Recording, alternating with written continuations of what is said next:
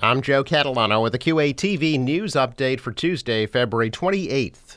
The Quincy City Council's Finance Committee will be reviewing proposals to spend about $2 million on seawall and drainage improvements and $95,000 to shore up the historic Souther Tide Mill. The funding requests were put into committee during last night's City Council meeting. The $2 million would come from the Sewer and Drain Fund and the 95,000 from the Community Preservation Fund. There will be a virtual information session today about the Early College High School program in Quincy. Parents of ninth graders are invited to participate in that session. It'll provide information on the program that allows high school students to earn credits at Quincy College while they're still in high school program is offered to eligible students free of charge.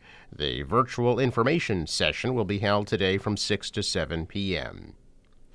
Quincy police are searching for two juveniles who stole at least 30 packages from the mailroom at the High Point apartment complex on Quarry Street early yesterday. Video surveillance shows the teens breaking into the clubhouse where the mailroom is located and then grabbing the packages at around 1:30 in the morning.